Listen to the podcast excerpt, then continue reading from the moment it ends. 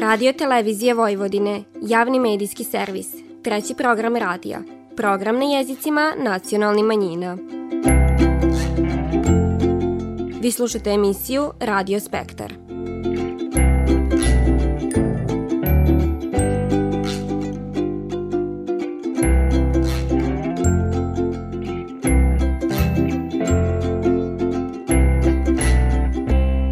Lijep pozdrav poštivani slušaoci, vi pratite program na bunjevačkom jeziku. Iz pokrajinskog budžeta je ove godine izdvojeno 390 miliona dinara za medije na jezicima nacionalnih manjina, a kolika sredstva su opredijeljena za novinsko-izdavačku ustanovu Bunjevački informativni centar koji izdaje bunjevačke novine i diči listan Drčak, čućete na početku ovo nedeljne emisije.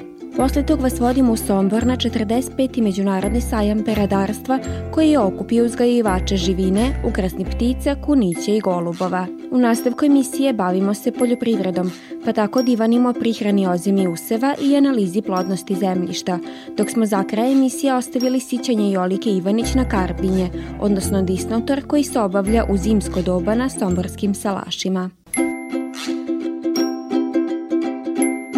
Vi slušate program na bunjevačkom jeziku. Iz pokrajinskog budžeta je ove godine izdvojeno ukupno 390 miliona dinara za medije na jezicima nacionalnih manjina, čiji su osnivači nacionalni saviti. Ugovore za sufinansiranje predstavnicima novinsko-izdavačkih ustanova u prošli četvrtak uručila pokrajinska sekretarka za kulturu, javno informisanje i odnose s vjerskim zajednicama Dragana Milošević, koja je tom prilikom istakla da je povećanje sredstava jasni pokazatelj dobre saradnje i partnerskih odnosa pokrajinske vlade i izdavača na jezicima nacionalnih manjina, te da se na ovaki način jača svaka nacionalna zajednica na teritoriji autonomne pokrajine Vojvodine. Od 2016. kada je budžet bio 264 miliona dinara, za 2022. taj budžet opredelili u iznosu od 390 miliona dinara, što zapravo znači da smo za proteklih par godina uspeli da taj iznos uvećamo za zaista velikih 130 miliona, što, složit ćete se, sigurno nije mali pomak u odnosu na izdavanja koje imamo ka vama. I meni je drago da smo zapravo i održali onu reč koju smo dali i 2016. preuzimajući naravno rukovođenje pokrajinskom administracijom, a to je da ćemo zaista biti vaša snažna podrška. Novinsko-izdavačkoj ustanovi Bunjevački informativni centar uručeno je ukupno priko 12 miliona dinara, odnosno više od milion dinara na misečnom nivou za izdavanje novina na bunjevačkom jeziku. Od ovih sredstava za misečnik bunjevačke novine pridiljeno je blizu 800.000 dinara, dok je za izdavanje dičijeg lista Tandrčak namijenjeno oko 218.000 dinara. Koliko ova podrška znači za funkcionisanje Bunjevačkog informativnog centra, divan i direktor ove ustanove Boris Bajić. Ova sredstva ćemo iskoristiti održavajući kvalitet novina, odnosno poboljšanje sa dodatnim sredstvima, i nadam se da ćemo opravdati poverenje koje imamo kod pokrajinske vlade.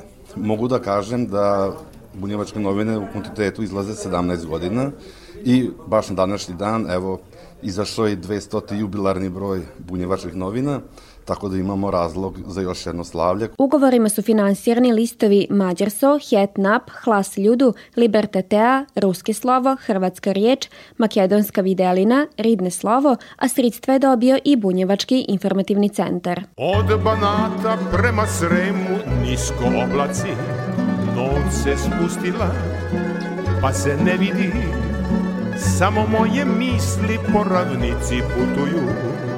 Ja ih pošaljem, al se vraćaju, a ti se nećeš vratiti, a ti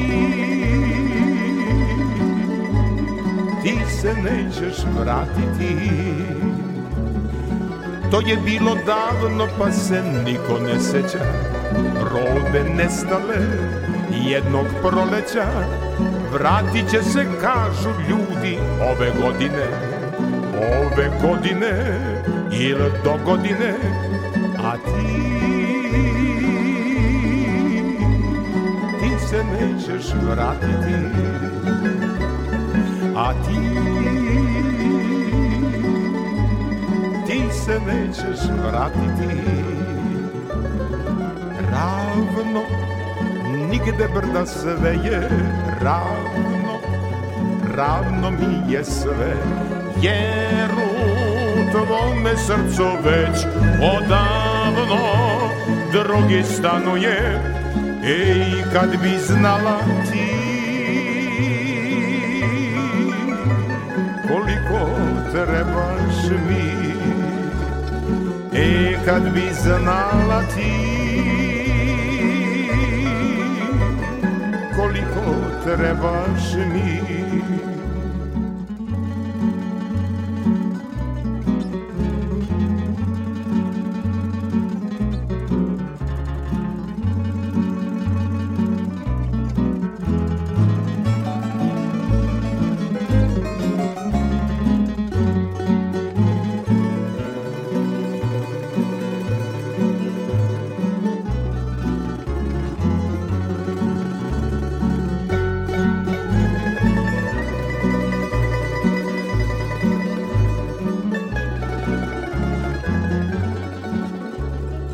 Svake noći tiho tiše sitni tonovi, da se nikome to ne ponovi.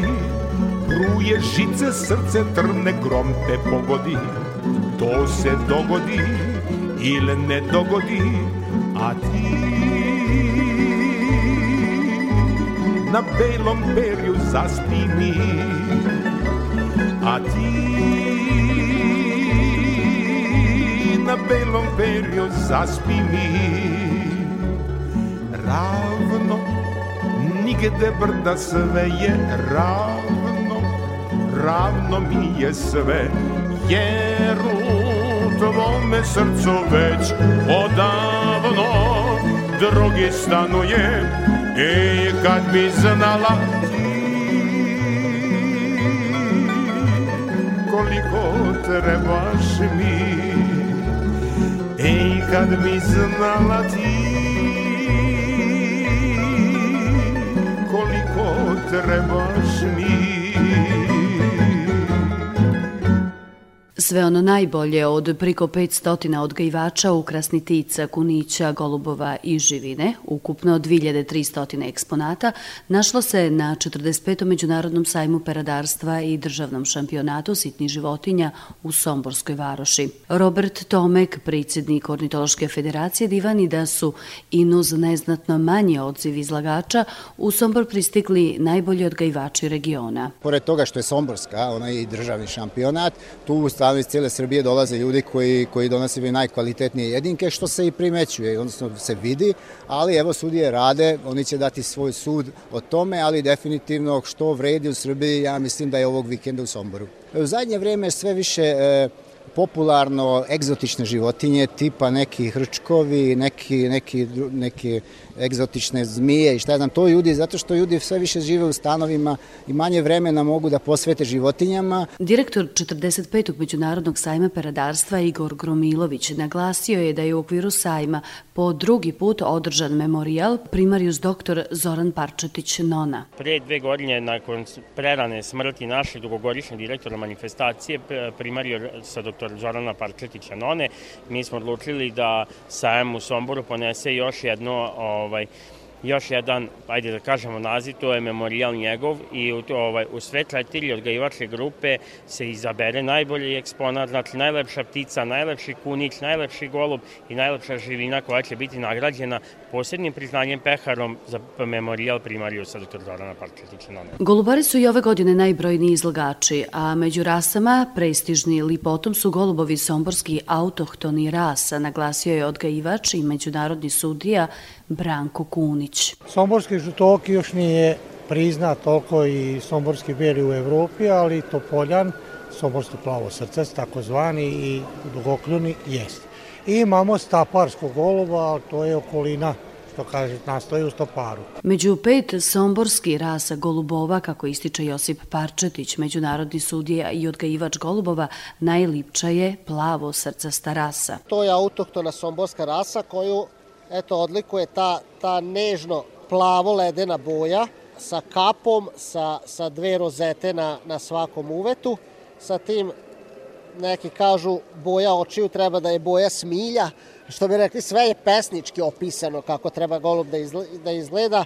Ova partikla ispod treba da bude dužine, znači kad se spusti kljun, evo, znači to je taman to koliko treba da bude ta partikla. I znači osnovno je da ima srce na leđima koje ne treba da ima ništa belo, nego baš tako da bude golub u potpunosti pravi primjerak svoje rase. Nokti naravno crni, kljun crn i to je jedan reprezentativan primjerak prave somborske rase letača. Odgajivačima i posjetiocima sajma među rasama živine pažnju uvijek privuče somborska autohtona sorta kaporke, podsjetio je Pavle Delija, međunarodni sudija. Na salašu se uzgaja, dobivaju se novčana pomoć za njih, ali je dosta ljudi neće da se opredeljuje zato što je najmanji broj jedinki treba da bude 50.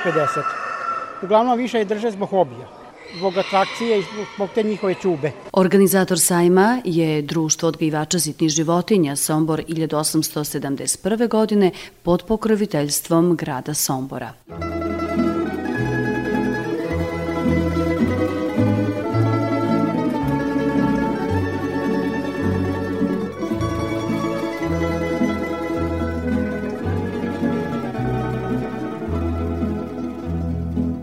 Što se bore misli moje, iskustvo mi čutat veli, bešte sada vi oboje, nek mi srce govori. Bešte sada vi oboje, nek mi srce govori.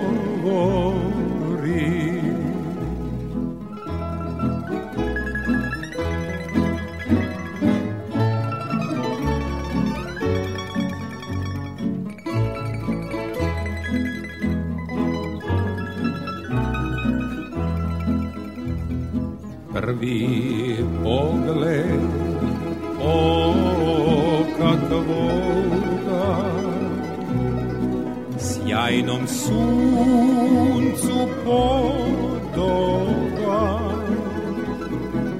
plenio je srce moje, učinio robom. Lenio je srce moje, učinio roboga. Ja te ljubim, a ti jedina, celom svetu kazaću, samo od tebe, ah premila, ovu tajnu sakriću, samo od tebe, ah premila, ovu sakriću.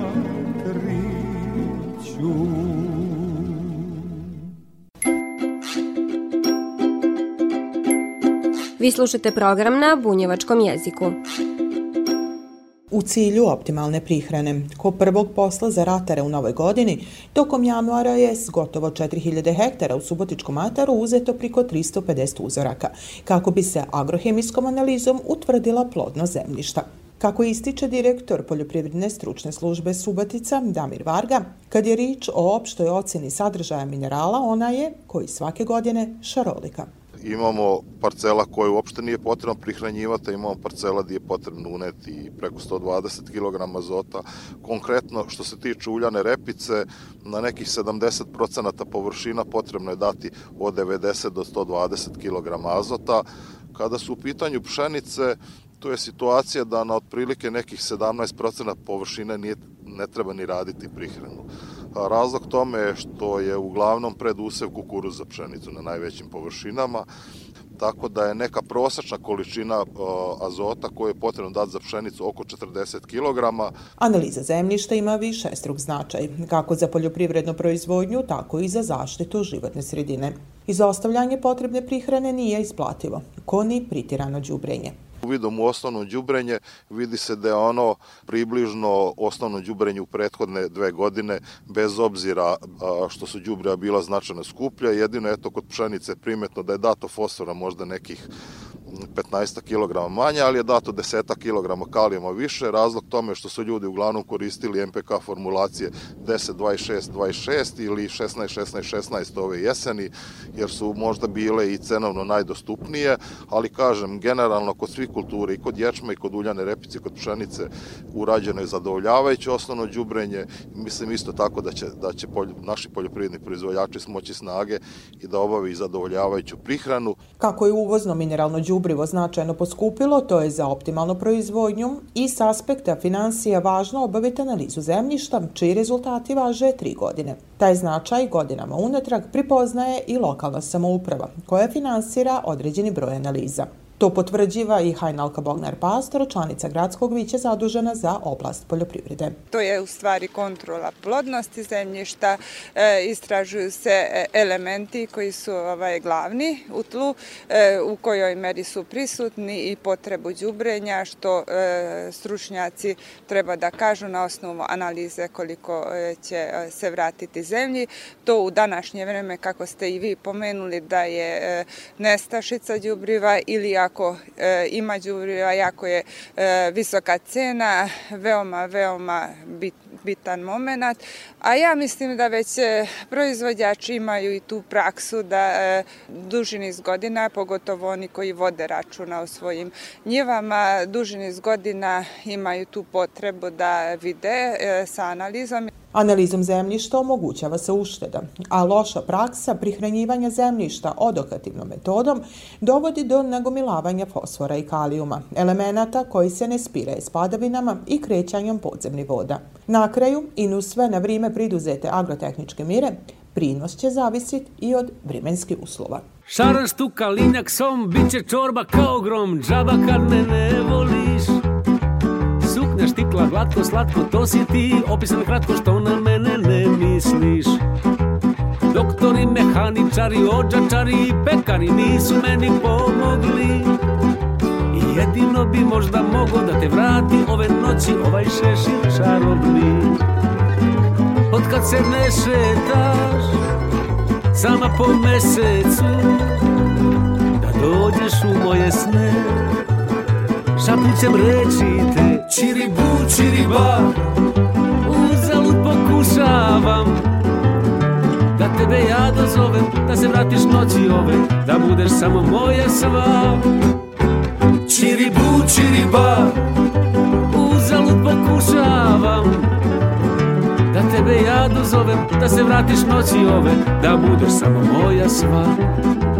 Pomadu na lice, belo cvetu, reverio delo, džaba kad me ne voliš. Ajde reci sad pred svima, ajde sad pred svima, reci što na mene ne misliš. Doktori, mehaničari, ođačari i pekari nisu meni pomogli. I jedino bi možda mogao da te vrati ove noći ovaj šešir čarobni. Otkad se ne šetaš sama po mesecu, da dođeš u moje sne, šapućem reći te čiribu, čiriba, uzalud pokušavam da tebe ja dozovem, da se vratiš noći ove, da budeš samo moja sva. Čiribu, čiriba, uzalud pokušavam da tebe ja dozovem, da se vratiš noći ove, da budeš samo moja sva. Šaran štuka, linjak som, bit će čorba kao grom, žaba kad me ne voliš. Ajde reci sad pred svima, ajde sad pred svima, reci što na mene ne misliš. Otkad se ne šetaš sama po mjesecu, da dođeš u moje sne. Šapućem rečite, čiribu, čiriba, uzalud pokušavam da tebe ja dozovem, da se vratiš noći ove, da budeš samo moja sva. Čiribu, čiriba, uzalud pokušavam da tebe ja dozovem, da se vratiš noći ove, da budeš samo moja sva, kao nekada. Karbinje, jel dis notor, svinjokolj, kako se još divanilo, tradicija je i običaj u zimsko doba na somborskim salašima. Ovaj običaj je sve ređi, a i kad se disnotor pripravi, brži i savremeniji način recepture divenica, čvaraka i drugih ćakonija učinili su da za stare običaje i druženja karbinski nema puno vremena, pa tradicionalni disnotori polako padaju u zaborav. Svoja sićanja na običaje u vrijeme disnotora pripovida nam Jolika Ivanić. Pa u to doba na salašima nije bilo puno posla, pošto je to bilo zimsko vrijeme, a kad god su zime bile i malo jače, pa su ljudi se trudili da porade sve na vrijeme, a obično te karbinje su dolazile nekako pred praznike, što će reći pred Božić. 1, 2, 3 nedelje pred Božić ljudi su se već veliko spremali da se te karbinje obave. E sad, ja sam bila dite, iako sam se radovala tim pripremama i iako nisam učestvovala, ja sam bila jako veliki posmatrač svega toga. Znači, žene i muškarci imali su podijeljene poslove. Žene su spremale sobe da bude čisto, jer obično u to vrijeme ljudi preko ljeta nisu imali vremena da im dolaze gosti, da se goste. U to vrijeme su obično dolazili gosti i da pomognu, a i da se malo vide i da se ugoste, da se progoste, jel, posle tih karbinja. Pa se onda čista soba obavezno ložila 2-3 dana ranije, jer tu su spavali gosti koji su dolazili iz daleka. Onda ženski posao je bio između ostalog i da se čisti bili luk, crni luk, da se veliki sudi operu, koji se ne koriste jako često. Muška čeljad je opet imala druge obaveze, oni su morali da načupaju frišku slamu, da pripreme kako će misto gdje će se klati svinji, da izvuku korita, isto tako da operu velike sude, katlanke, ne znam, da spreme drva, tako da je to nekako bio njihov deo posla. Ujutro je bio doručak serviran, sačuvao se gužnjak od prošle godine, šunka, peko se friža kruvo i eto možda čaj, rakija, bila kafa, eto to je otprilike bilo i kažem obavezno taj gužnjak i ta šunka, time se pokazivalo nekako da je domaćinstvo bilo eto toliko napredno da je uspjelo da sačuva i taj neki prošlogodišnji karbinski deo koji su obavili prošle godine, a sačuvali su ga i za ovu godinu. Muškarci su izlazili napolje i onda eto čulo se ta dreka svinja i to izvlačenje tog svinčeta iz obora i sve to kratko trajalo i onda muki, jedan tišine i onda smo znali da je prvo svinče palo. Odlačili su ga na tu unaprijed pripremljenu slamu koja je obavezno morala biti čista, koja se prethodnu noć spremala, na snigu, položi se svinče na slamu i zapali se vatra. Pokrije se sa slamom i onda se zapali vatra. Onda sam i ja smjela izaći napolje, majka mi je obavezno povezala jednu veliku maramu, me zamotala, maramu na glavu i maramu njenu veliku oko mene je svezala, onda su mene pustili napolje da i ja izađem napolje da vidim abače, onda jako je, to je onako bilo tradicionalno ili sam ja to volela, uvijek mi je ociko jedno parče vrh uveta da ja to probam. A ženski poslovi? A ženski poslovi, žene su ostajale unutra i čim su dobijale od prvog svinčeta džigericu, one su pripremale, znači tu džigericu sa upunom lika su je mećale, jedna je pravila bili luk, sickala i već se to pravi onda doručak.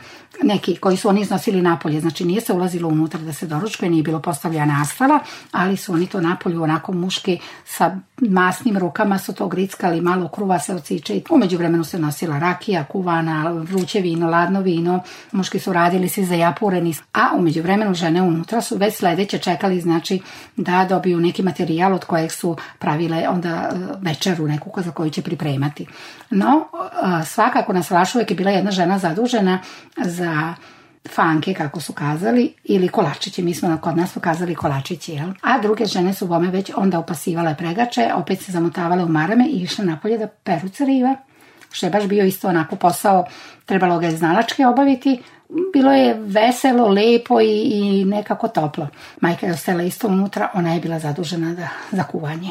Obavezno se pravio paprikaš i te kobasice koje će se koštati za večeru. a onda su već to donosili unutra. U međuvremenu već je počela i kafa da se kuva, iznosila se kafa, čaj, vino i tako redom. Onda je jedna majka bude određena koja zdravo, dobro pravi čvarke. Ta majka je išla da peče čvarke, muški su uložili vatru, iznosilo se mlijeko koje se sipalo u određenom momentu, to se jako pazilo da mast bude bila, da bude vlasna, da bude baš onako uvdešena kako treba, jel?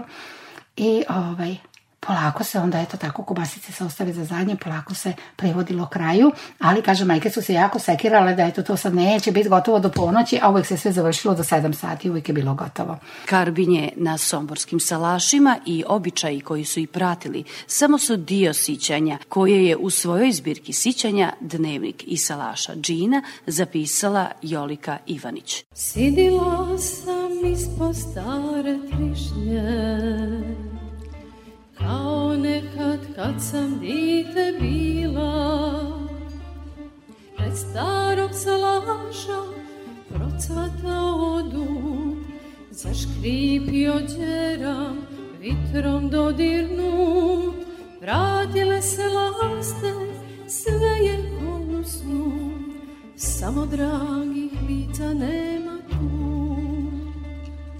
Svakog lita čekale su mene nasmijane oči moje majke i didine riči u ladu kestena, miris vrućeg kruva, cvitna avlija i bezbrižna jutra i zlatno svitanje. Volila bi da se vrati sve. Svirajte mi pjesme stare, lijepe puste, one me na mladost uvijek sjećaju, mladost lijepa bila, brzo prođe sve, ostale su u mom srcu, samo lijepe uspomene.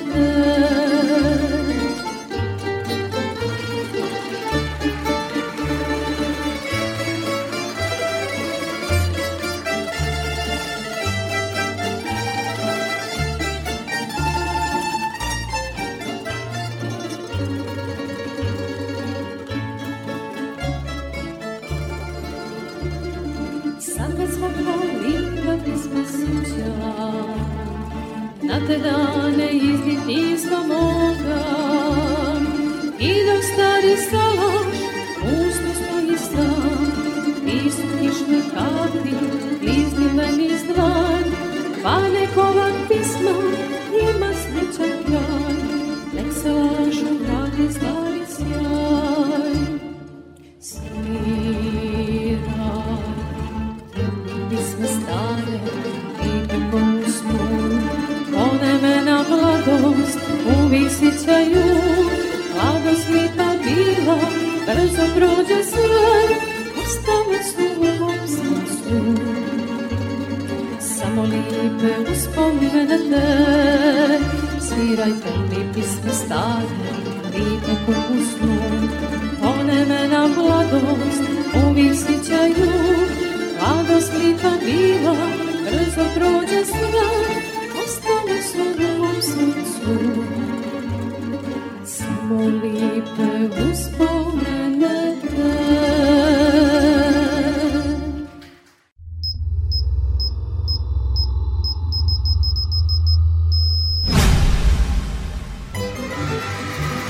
Nek nam se dica vrate u škole, a mi na naša radna mjesta. Nek pozorišta i bioskopi opet budu puni. Nek navijamo iz sve glasa i pivamo iz sve snage. Nek putujemo i nek se družimo i pazimo. Vakcinišimo se, spasimo sebe i pomozimo drugima. Vaš RTV. Slušali ste emisiju Radio Spektar. Slušajte nas petkom posle podne od 14 časova i 15 minuta do 14 časova i 45 minuta na radio talasima 100 MHz trećeg programa radija Radio Televizije Vojvodine. Ovo izdanje su za vas pripravile novinarke redakcije emisije Radio Spektar, Vanja Nešković, Ružica Parčetić i Nataša Stantić. Kroz emisiju vas je vodila Vanja Nešković.